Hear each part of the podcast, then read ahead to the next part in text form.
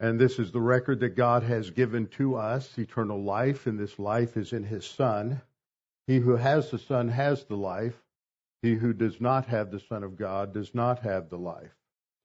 Jesus said, I give them eternal life, and they shall never perish, and neither shall they be snatched out of my hand. My Father who has given them to me is greater than all and no one can snatch them out of his hand. Therefore, he, that is Jesus, is able to save to the uttermost those who come to God through him, since he ever lives to make intercession for them. Paul said, For this reason I also suffer these things. Nevertheless, I am not ashamed for I know whom I have believed and am persuaded that he is able to keep that which I have committed to him until that day. Before we open up God's Word together, let's go to the Lord in prayer. Our Father, we're thankful we have your word. What a privilege it is for us as believers in this church age to actually have our own scripture in front of us that we can read, that we can make notes on and underline, that we can memorize. And this is such a rare privilege when we look at the scope of history in the last 2,000 years. So, Father, we are thankful for such a privilege. And Father, we pray that we might not treat that lightly and that we have so much available to us. And we know Scripture says, to whom much is given, much is, much is required. And Father, we pray that we might not treat this lightly, but that we might recognize what a treasure we have in your word. So, Father, today as we study your word, we pray that you would open our eyes to the truth, that we may come to understand in greater ways our the distinctive role that we play as those who are in the new man, those who are in this new body, the bride of Christ, and are being built together into a temple for your glory. And we pray this in Christ's name. Amen. All right, well, let's open our Bibles to Ephesians, Ephesians chapter 5. And um, as I worked my way through the notes today, I realized that um, something has happened and I'm missing my first few pages, but that's okay. I think I know what I'm going to say. We're looking at separation at the beginning, this doctrine of separation. I came to this at the end of the last lesson, the last class, last Sunday morning, and realized there were a few more things I needed to say about this. This is one of those Uh, doctrines of Scripture, something the Bible teaches that is important for us to be reminded of, but also to be aware of the fact that there are those who have distorted this doctrine and make it into something that is ineffective and legalistic. So we need to think through this just a little bit. So last time we were told not to partner with darkness. The word for partner, metoche, is a synonym for the word koinonia for fellowship. And so Paul goes back and forth between the two, two words. And this is all part of the challenge at the beginning of this section in Ephesians 5 8 that we are to walk in the light. So we have looked at these four issues. Number one, what the Bible teaches about light. That light is eternal because God is light and he dwells in unapproachable light. I don't think we can quite grasp all of the implications of that, or even many of them. That is a profound statement because it, it takes us back into eternity past where we have no comprehension of just what that means but we come to understand that that light is used as a, a metaphor that relates to God's being, his righteousness and his justice, his distinctiveness, and that apart from him there is no light, and light is often used as a metaphor for illumination of knowledge, the illumination of truth. And so when we think about walking in the light, we're reminded of uh, the psalm that says that um, thy word is a lamp unto my feet and a light unto my path. So we then move to the second point in the exposition of the text that we are children of light and we are to walk as children of light, which indicates in the first uh, first clause that we have a new identity. We are light. That is now defining us. And it is not something that we made for ourselves or that we did anything for. It is that which God gave us in terms of this new position in Christ. So we learned about that and that there's nothing we can do to change our identity as light. Third, we saw that we are to walk in light, and both in this chapter as well as in 1 John chapter 1 verses 5 through 10, we recognize that the believer can walk in darkness. This is a doctrine that is rejected by those who hold to many Reformed do- doctrines on soteriology with their view that there's no such thing as a carnal Christian. And so they interpret all of First John as a contrast between those who are truly saved and those who are truly lost. And uh, we ha- recognize that no, what this is saying is that we are children of light. And yes, it is a real possibility that we can fall into sin and stay there, fall into rebellion against God and stay there, and walk as if we were children of darkness. And so we are reminded that there are these influences around us, as well as our own internal enemy, our sin nature, that are constantly uh, struggling to control us and to control our thinking and our and our lives um, that it's just come straight from darkness, and we are to make a conscientious decision day by day, hour by hour, minute by minute, that we are to live as a child of light.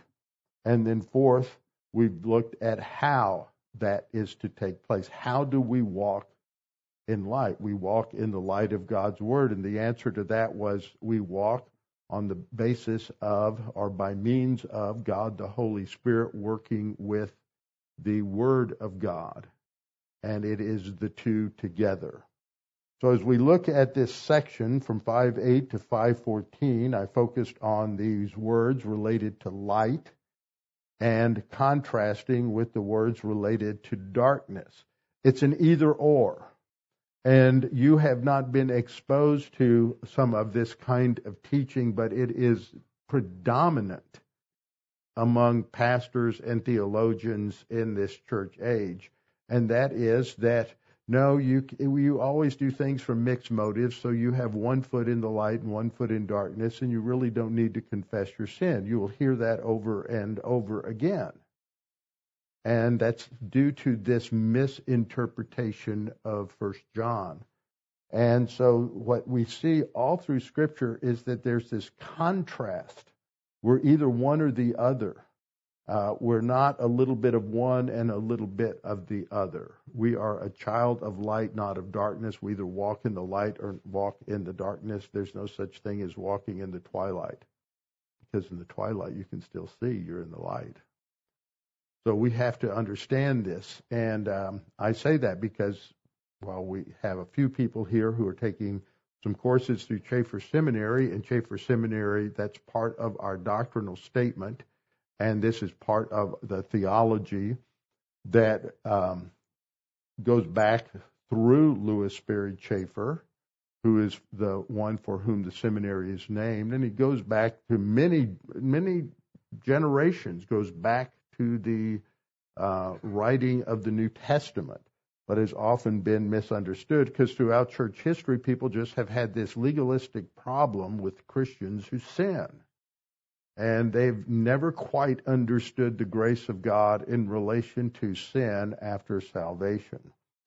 So we are to walk in the light, and then when we do that, we come into these words that are synonyms. We are to expose them. What does that mean? Um, these things are exposed, are made manifest, that is, they are revealed by the light, and whatever reveals it is light, because only the truth of God's word can expose darkness. And then we have the uh, concluding exhortation in verse 14 Awake, you who sleep, arise from the dead, and Christ will give you light. This is basically a challenge to those who are walking in darkness, the ones who are carnal, the ones who are not walking in the light, that they need to wake up. They're in a catatonic spiritual state, and they need to wake up and return to walking in the light. So, Ephesians 5:10, which we've studied, says finding out what is acceptable to the Lord. Finding out seems like a weak way to translate the verb here, which is dokimazo. Again, this is important for another word that is used coming up as used as a synonym, and it, it, it's really a term that comes out of the mining industry, where you mine for certain metals, valuable metals like gold and silver, and then this comes out and it has impurities in the in the ore and has to be uh, taken through a smelting process that burns off the impurities. And so it has this idea of evaluating or testing or examining uh, something to discover what is of value as opposed to uh, just sort of uh, finding something out. It is to test, to evaluate, to critically think your way through the issues. And so that's the idea here. We need to critically think about what the text of the scripture says and look use that as the guideline for evaluating what is going on in our minds, between our ears, and um, other aspects of our life.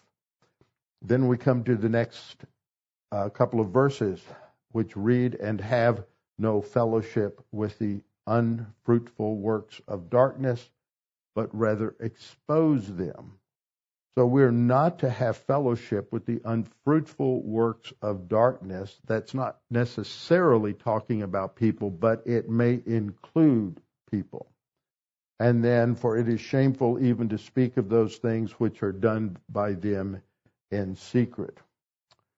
So, when it talks about this separation, that what fellowship has light with darkness.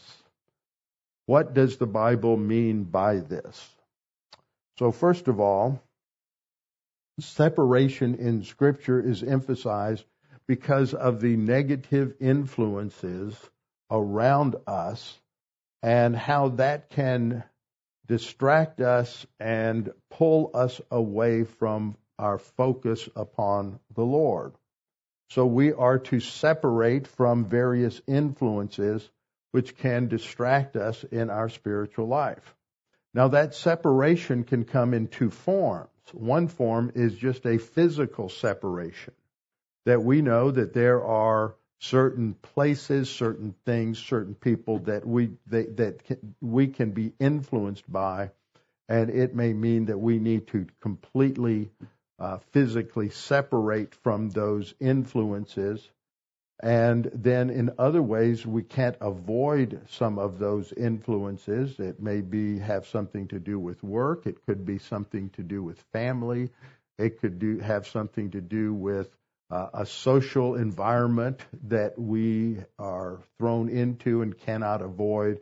And so we have to understand what it means to mentally or spiritually separate from those influences, what that takes, what's involved in that. One passage that I remember because I heard it a lot when I was in junior high and high school, and that is a passage in 1 Corinthians 15:33. Do not be deceived, evil company corrupts. And that word that's described corrupts can also be be um, defined as destroyed or translated as destroyed. Evil company corrupts or destroys good habits. And that word can also be translated as good character or good morals. And this is a proverbial statement or a universal principle that we must understand. And the word that is used for deceived, is often used for deceived, is the verb planao. The noun is where we get our word for planet, because the Greeks saw that some of the stars wandered through the heavens, unlike other stars, and so they were called wandering stars or planets. And so deception has to do with wandering away from the truth. So do not be deceived. Do not be uh, caught up in something that causes you to wander away from the truth. The next verse says, awake to righteousness. Now, this word, uh, there's a word for awake. There's several words for this idea of being awake. This is not the same word that we have um, in, in Ephesians 5 um, uh, 12 that we're coming up on that is talking about that is talking about uh, awakening there, but they are synonyms. They have the same basic same basic uh, connotation, uh, where it talks about awake you who sleep. So the key thing to think about here is that it has this idea of thinking objectively. Some translations translate it be sober, but that has a different connotation in our society. Being sober indicates that you haven't been uh, influenced by drugs or alcohol.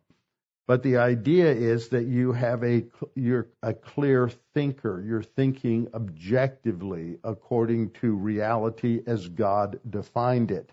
God is the creator. He is the definer of truth. And his word is truth and he elevates his word above his name so that there is great uh, emphasis in the scripture on knowing the Bible. That does not make us uh, bibliolaters. There are those who claim that that's what it does, but it doesn't. We do not worship the Bible, but we recognize the Bible is that which gives us the information to worship the God of the Bible who revealed that uh, to us. And so we are to live our lives. Uh, another element of this word, the way it's used, is with a focus on the future return of Christ.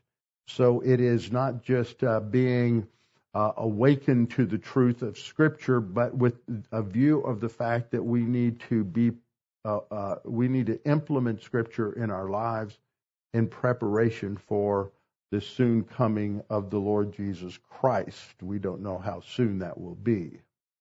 It's imminent. It could happen at any time. There are no signs in related to the, the Lord. And so you have these words that indicate that the Lord is coming quickly, but quickly in God's timetable is not quickly in our timetable. That doesn't mean day after tomorrow. It could, but we don't know. So we are to be alert and think about, or with reference to righteousness, and do not sin.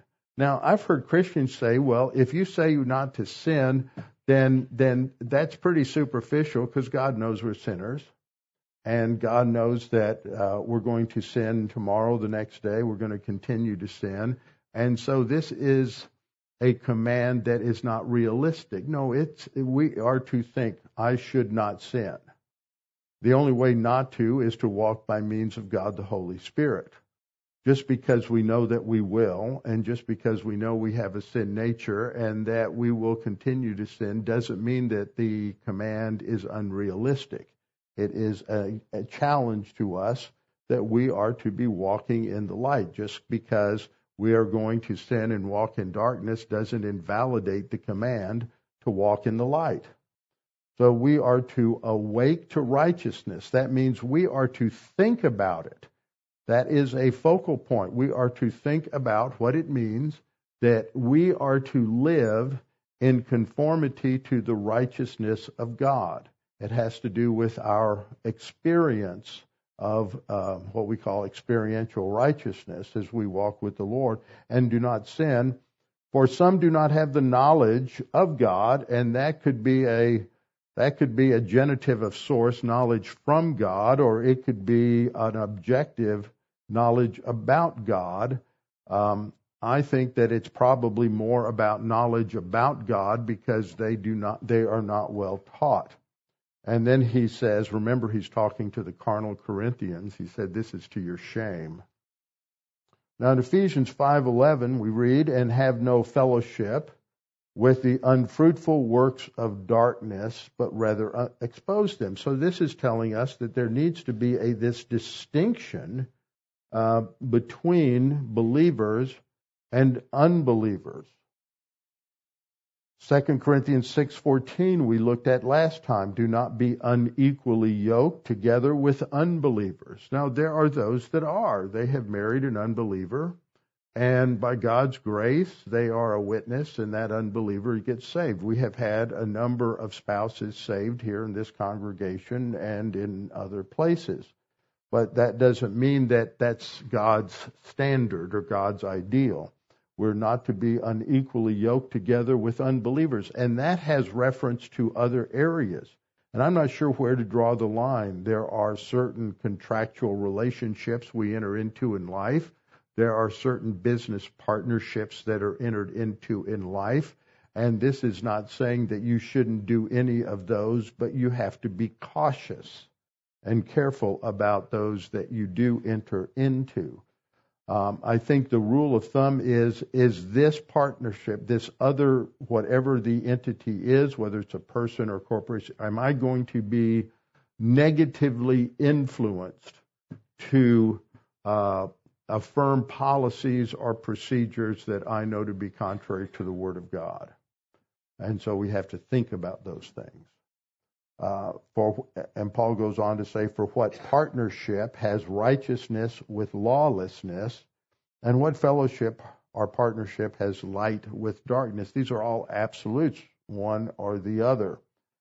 Uh, then we go to verse 15, and what accord has Christ with Belial? Belial is another nickname for Satan. So, what accord that has to do with a point, area of shared interest? What accord has Christ with Belial, or what part or what inheritance has a believer with an unbeliever? Verse 16, and what agreement has, which has to do with a um, some sort of union. Uh, what agreement has the temple of God with idols? For you are the temple of the living God. Again, that goes back to our identity as believers. So we see this contrast we went through last time that on the one side we're identified with righteousness, light, Christ, believer, and temple of God. That relates to our identity in Christ. And that those who are in the left column are not to be uh, closely associated with those in the right column. This is separation. And so we have to ask this question about, well, how far do we go in separation? What does that actually look like? My second point is that too often in history, Christians have abused this teaching. You go into uh, the church history and you see, starting in the late uh, third century and into the fourth century, the rise of monasticism. And this ideal was that you needed to physically separate from the world and just join with other believers, and you would somehow uh, be on a higher spiritual plane. And that was not true. That's we'll see in a couple of passages. That is not what the scripture is talking about. What it is talking about is that in our new identity, we are no longer in the world or we are no longer, excuse me, I mistyped that, and we are no longer of the world. We have been positionally removed from the ownership of the world or the cosmic system. Christ has positionally removed us from the world, but we have to learn experientially to quit thinking like the world. John 15:19 Jesus said, "If you were of the world, the world would love its own. So we're not of the world anymore. Yet because you are not of the world, but I chose you out of the world, therefore the world hates you. Just because we are identified with Christ. in Romans 12:2, I have translated, paraphrased, expanded the translation here, where we're told, "Do not be pressed into the mold of this world, but be transformed by the renovation of your thinking, that you may evaluate in order to demonstrate that the will of God is good and acceptable and sufficient." So we can only do that if we have our thinking transformed, and that means that we're going to think differently from many of the people around us. And you can't, I can't tell you that you shouldn't listen to this kind of music or you shouldn't watch these kinds of shows, but as you mature, what happens is you see your tastes will change because you recognize, especially in this day, that many of the things that we see in entertainment have messages that are built on a non biblical or anti biblical uh, worldview, and that that begin, will begin to make you feel uncomfortable, and so you will make different decisions as you grow and advance. But this should not be set forth as some sort of legalistic thing that you shouldn't watch this kind of thing or that kind of thing. Um, I remember when I was in high school learning about people who went to certain Bible colleges, and one uh, one man who was a good friend of mine um, that he just thought it was sinful for Christians to go to movies, and um, finally his wife convinced him to go see Sound of Music, and he decided, well, maybe not all all movies were from the pit of hell.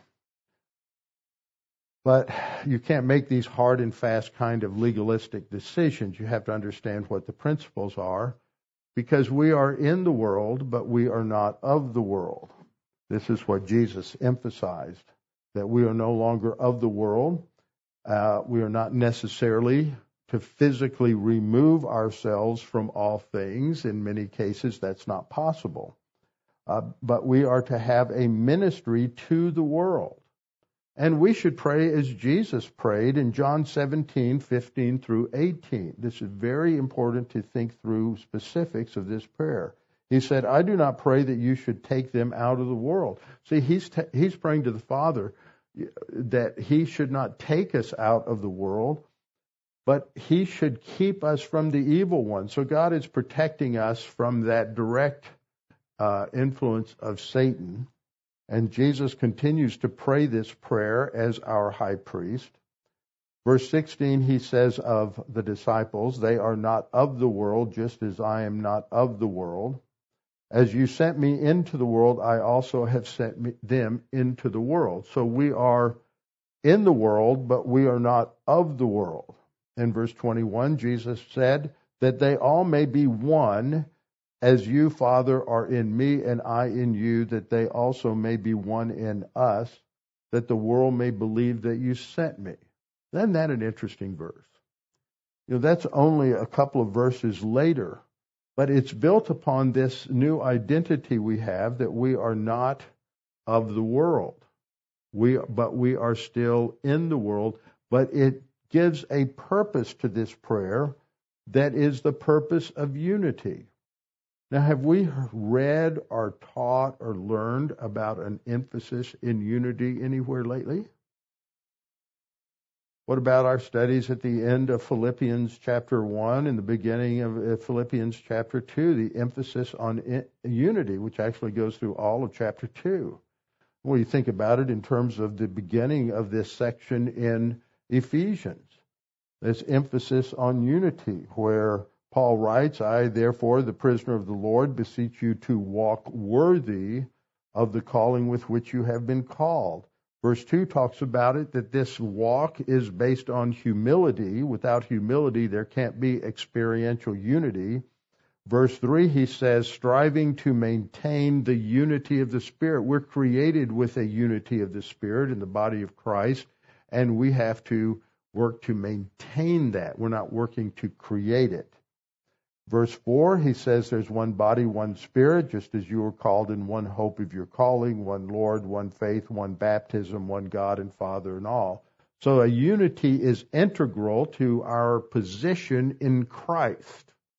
We are one in Christ. That goes back to that. See how Scripture interrelates with one another. And we keep running into these same themes over and over again. So we're not to assimilate to the world in our thinking. We're not to compromise with the world in our thinking.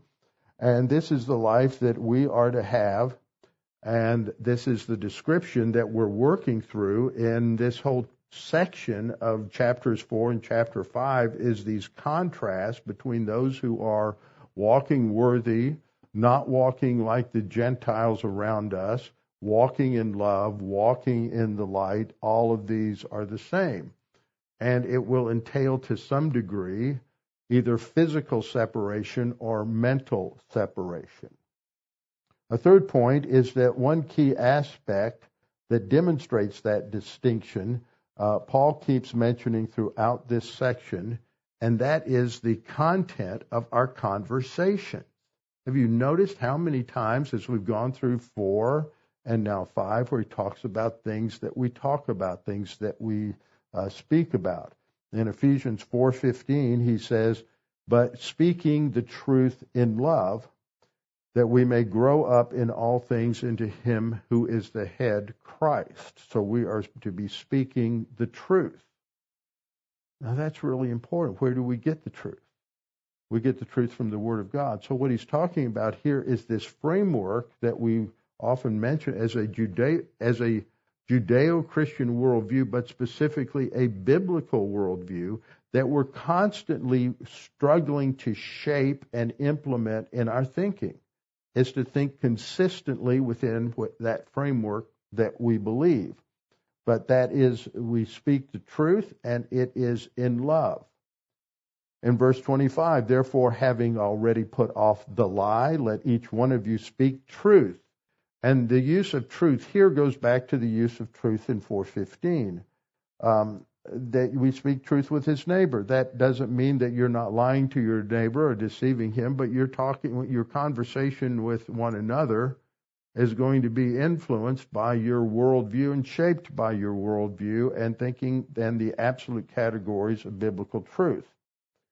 Verse 29, people have a difficult time with this as it's translated at no corrupt word, and it, it can also mean rotten word because it relates to anything that is said within the framework of a non biblical worldview, of a pagan worldview in one of its many uh, shapes or forms. So the rotten word just represents speaking within the framework of the lie. And let no uh, word corrupted by the lie proceed out of your mouth. It's not saying don't lie. It's saying don't speak in terms of the deceptive worldviews that are out there. And we see so many believers today, so many churches even that have succumbed to the pressures, uh, the social pressures that have developed in this country in the last 10 years. And they compromise with it. And we're not to let that kind of thinking or those values uh, be part of our conversation. But what is good for edification? We need to be talking about that which relates to the encouragement of the Word of God. It's, it's that which is edifying, defined further as that which imparts grace to the hearer. In verse 31, another contrast let all bitterness, wrath, anger, clamor, and blasphemy. Interesting concept. I was asked by a friend of mine not long ago, what does it mean to take the Lord's name in vain? Well, most people have a superficial view of that, which simply means, you know, don't, when you have some expletive, don't use the name of Christ or God uh, when you hammer your thumb or something like that. Uh, that's a pretty shallow view. The context, understanding that in the Old Testament, is do not put the name of God on something that God has not uh, um, validated. In other words, the person who goes around and says, Well, I think that what God wants me to do today is X, Y, or Z, has God told you that? Did He reveal that to you? Well, you just put God's name on a project and you have no idea whether God affirms that or not. That's taking the Lord's name in vain. Uh, that's that's the context when you get into the Old Testament study. That's what makes it blasphemy is you are putting God's name on a project or on a course of action that God has not necessarily va- validated, verified, or authenticated. And that is a much more profound concept because you hear believers all the time talking about this. I think this is God's will for my life, or that's God's will for my, my life. And they have no validation of that. That's serious. And in the Old Testament context, it had a lot to do with things that were going on in the pagan Baal worships and saying, This is what God wants me to do. Uh, can you think of an example of one of the worst cases of blasphemy and taking the Lord's name in vain that's given in the Old Testament? Happened twice, at least. Aaron. Moses is up on the mountain.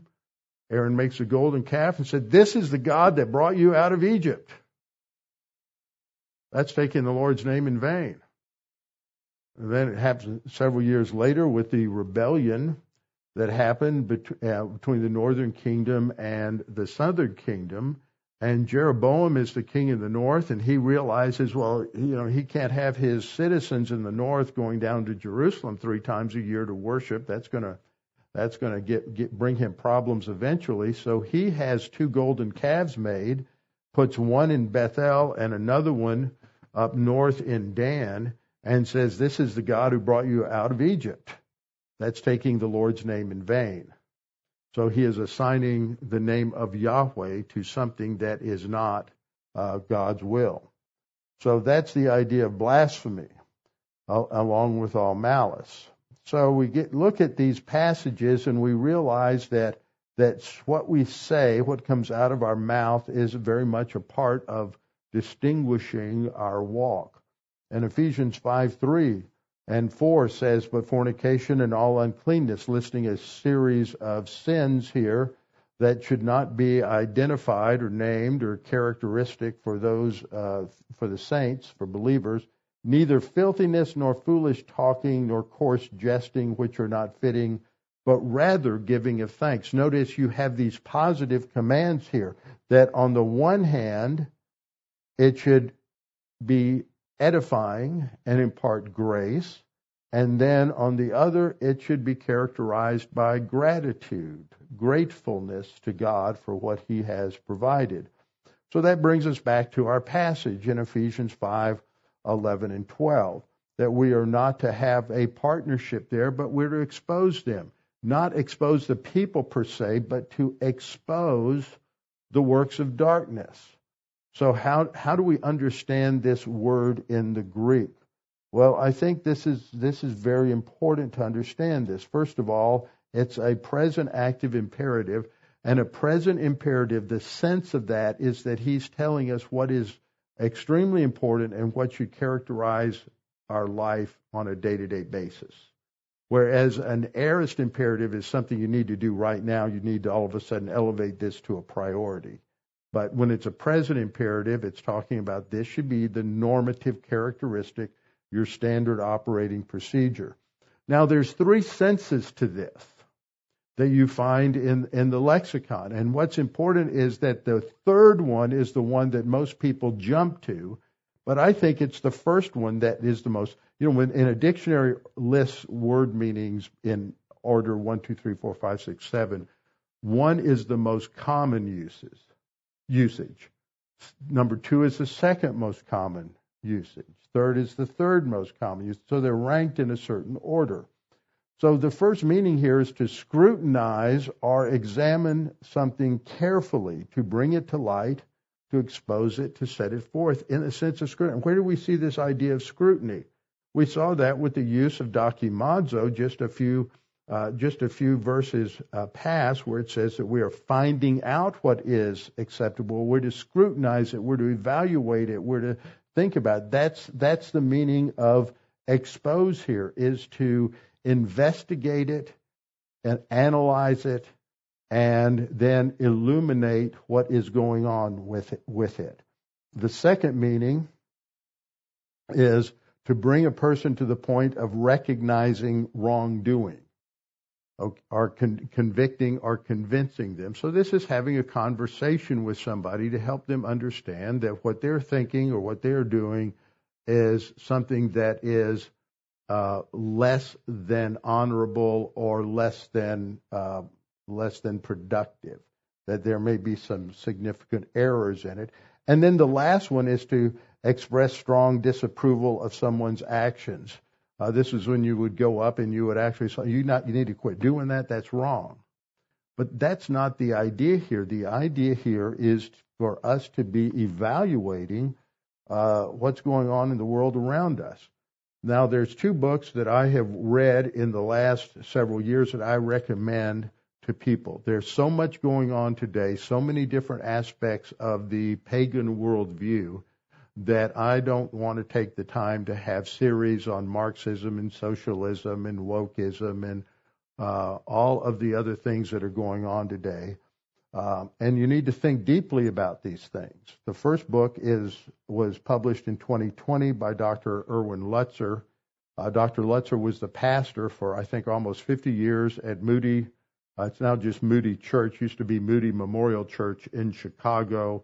Uh, he did his master's of theology. He was in the same class as Charlie Clough at Dallas Seminary back in the 60s, and then got his doctorate.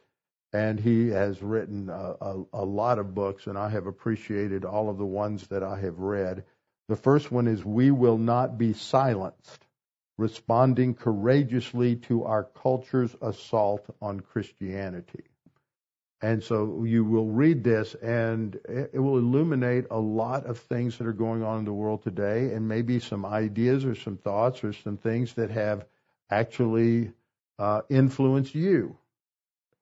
Uh, the second book that he came out with is No Reason to Hide Standing for Christ in a Collapsing Culture. That came out a couple of years ago.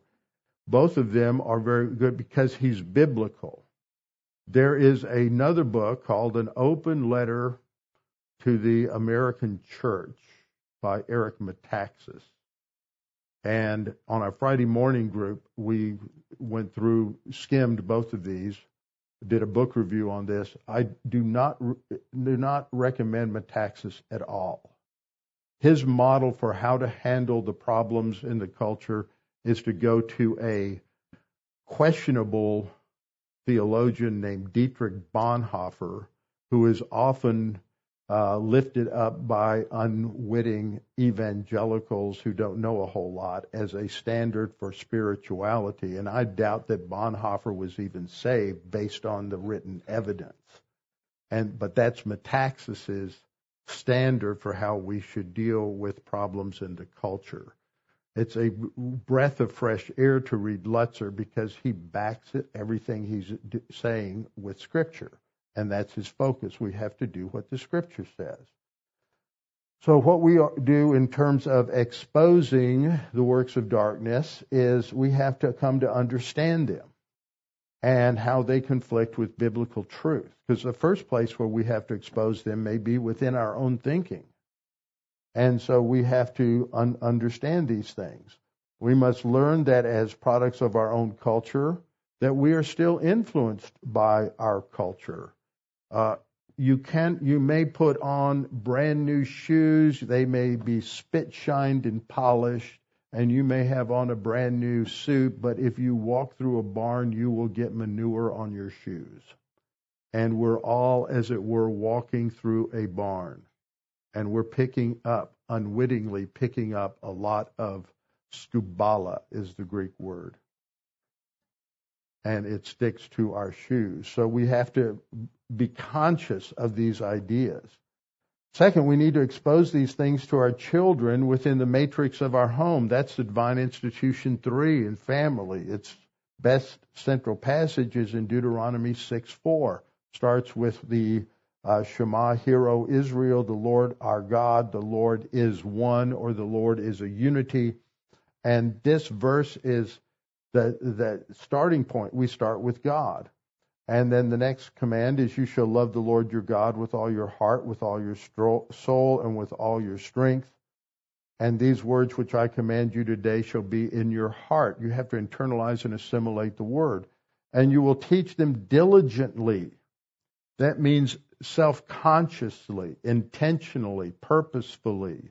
You think it through and you have a clear objective training plan for how you are going to start educating your children. And if you wait until they can understand the words that you are using, you've waited way too long. There's lots of simple ways that you can begin to uh, teach and train your children when they're just hearing you because you're formatting their brain already with vocabulary. You just read scripture to them, you give them the gospel, you talk about the Lord all the time, and that is formatting their brain for the future. And you teach them diligently. You have a plan. Um, and you shall talk of them when you sit down in your house, when you walk by the way, when you lie down. It's not just a formal thing. It's a, as you go through the issues in life, you say, well, how, how did we respond to that? Well, didn't do so good, you know, got kind of mad on the freeway. And you talk about how you're supposed to respond and how you're supposed to do things and what the, and the, the reason is scripture. And so this is uh, one of the things, and, and as they get older, you give them assignments to write about, and you give them things to read that are good so that you can help them understand uh, what are, what's going on today in terms of, uh, of what they may be hearing at school related to uh, uh, transgender stuff and what they may be hearing that's related to socialism and and racism and all these other things that are going on today. But you have to know this. You have to teach this to yourself along the way so that you can train your kids. So that's another way in which we expose this darkness. Third, we can expose this in the workplace, but that involves wisdom and skill. We can do it just by asking questions, not going in and, and making announcement that this is just garbage and I'm not going to do it, but by thinking through and having a uh, having a strategy on how to do this. Um, there was a student at Chafer Seminary not long ago that worked for uh, worked for a company that put forth some policies back in 2020 that were not wise, but they were socially acceptable. And what this student did was to go back and uh, work through a very well documented and presented argument that she took to her boss and showed that there would be some real problems in terms of production and in terms of things that the company was doing if they implemented these po- policies. And he was responsive. Sometimes may not be responsive, but he was responsive. He said, you, you, I never even thought about those things. You're absolutely right. And so that's very positive. You have examples like that in Daniel, Daniel chapter 1, when Daniel goes to the um, uh, head eunuch and presents a, the case that maybe our diet will be better than your diet and our guys will do better. And so let's have a little test case. And, and so that's good. But you also have situations where you go to the person in authority, like uh, Shadrach, Meshach, and Abednego did with Nebuchadnezzar in the fiery furnace and the worshiping the statue, and he says, No, you're going to die. And God protects you, but God may not protect you. You may lose your job, you may uh, be impoverished and be homeless or what, but God's going to take care of you. He'll provide for you. That's what happens. Now, those situations in Daniel, and Daniel does it later when um, uh, Darius sets forth the command that, that you can't pray to anyone other than me for the next 30 days. And Daniel just continued his process of praying every day. And so he was sent to the lion's den. But those guys are in situations where they don't have alternatives. They're stuck in their job, as it were. They're, they're not quite slaves, but close to it because they were brought as captives from Judea. But we don't live in a world like that. We live, you have a voluntary association with your employer. And so you may get to a point where you say, I just can't handle this anymore. And you've made your appeals and they were denied. And so you choose to associate somewhere else. We have that choice. That is our other option is that we say, okay, I'm going to uh, leave and relocate or uh, reemploy so that I can be in an environment where I can uh, continue to do things. And it, but that's between each individual and the Lord. You have to decide where your where your areas are. And there are some of us, I know I went through, when I was looking at teaching and I taught for a couple of years back in the 70s, I saw where policies were going to go and I thought, no, I don't think I want to be in an environment where we're implementing these kinds of policies. So I decided there were better, better things to do. And then God was clearly pointing me in this direction. You have to be careful how you approach people. Proverbs 9 8 says, Don't correct a scoffer lest he hate you. Rebuke a wise man and he will love you. Proverbs 9, 7 says, He who corrects a scoffer gets shame for himself, and he who rebukes a wicked man only harms himself. Proverbs 15:12 A scoffer does not love one who corrects him nor will he go to the wise.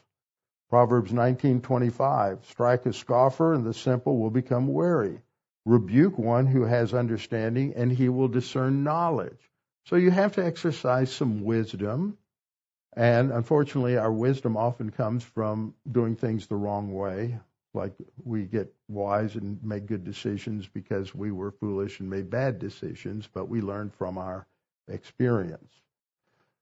John 3:20 and 21 we have to remember that everyone practicing evil hates the light and does not come to the light lest his deeds should be exposed. But he who does the truth comes to the light that his deeds may be clearly seen that they have been done in God. And sometimes you're going to cast your pearls before swine and they're going to turn on you. So there's always a risk of being the one who is walking in the light and exposing, not in the sense of physically rebuking, but just trying to help walk through a situation in 2 Thess 3 6 and uh, 2 Thessalonians 3.14, we have these commands. In 3 6, we're told um, that we are to withdraw from every brother, withdraw from every brother who walks disorderly and not according to the tradition which he received from us. Verse 14, note that person who does not obey our word and do not keep company with him that he may be ashamed in Romans 1 16 and 17. Note those who cause division and offenses contrary to the doctrine which you learned and avoid them. Verse 18, for those who are such do not serve our Lord Jesus Christ, but their own belly, in other words, their own desires, and by smooth words and flattering speech deceive the hearts of the simple. Second uh, Timothy 3, 2 through 4 gives a whole list of behaviors and then in verse 5 says, and from such people turn away.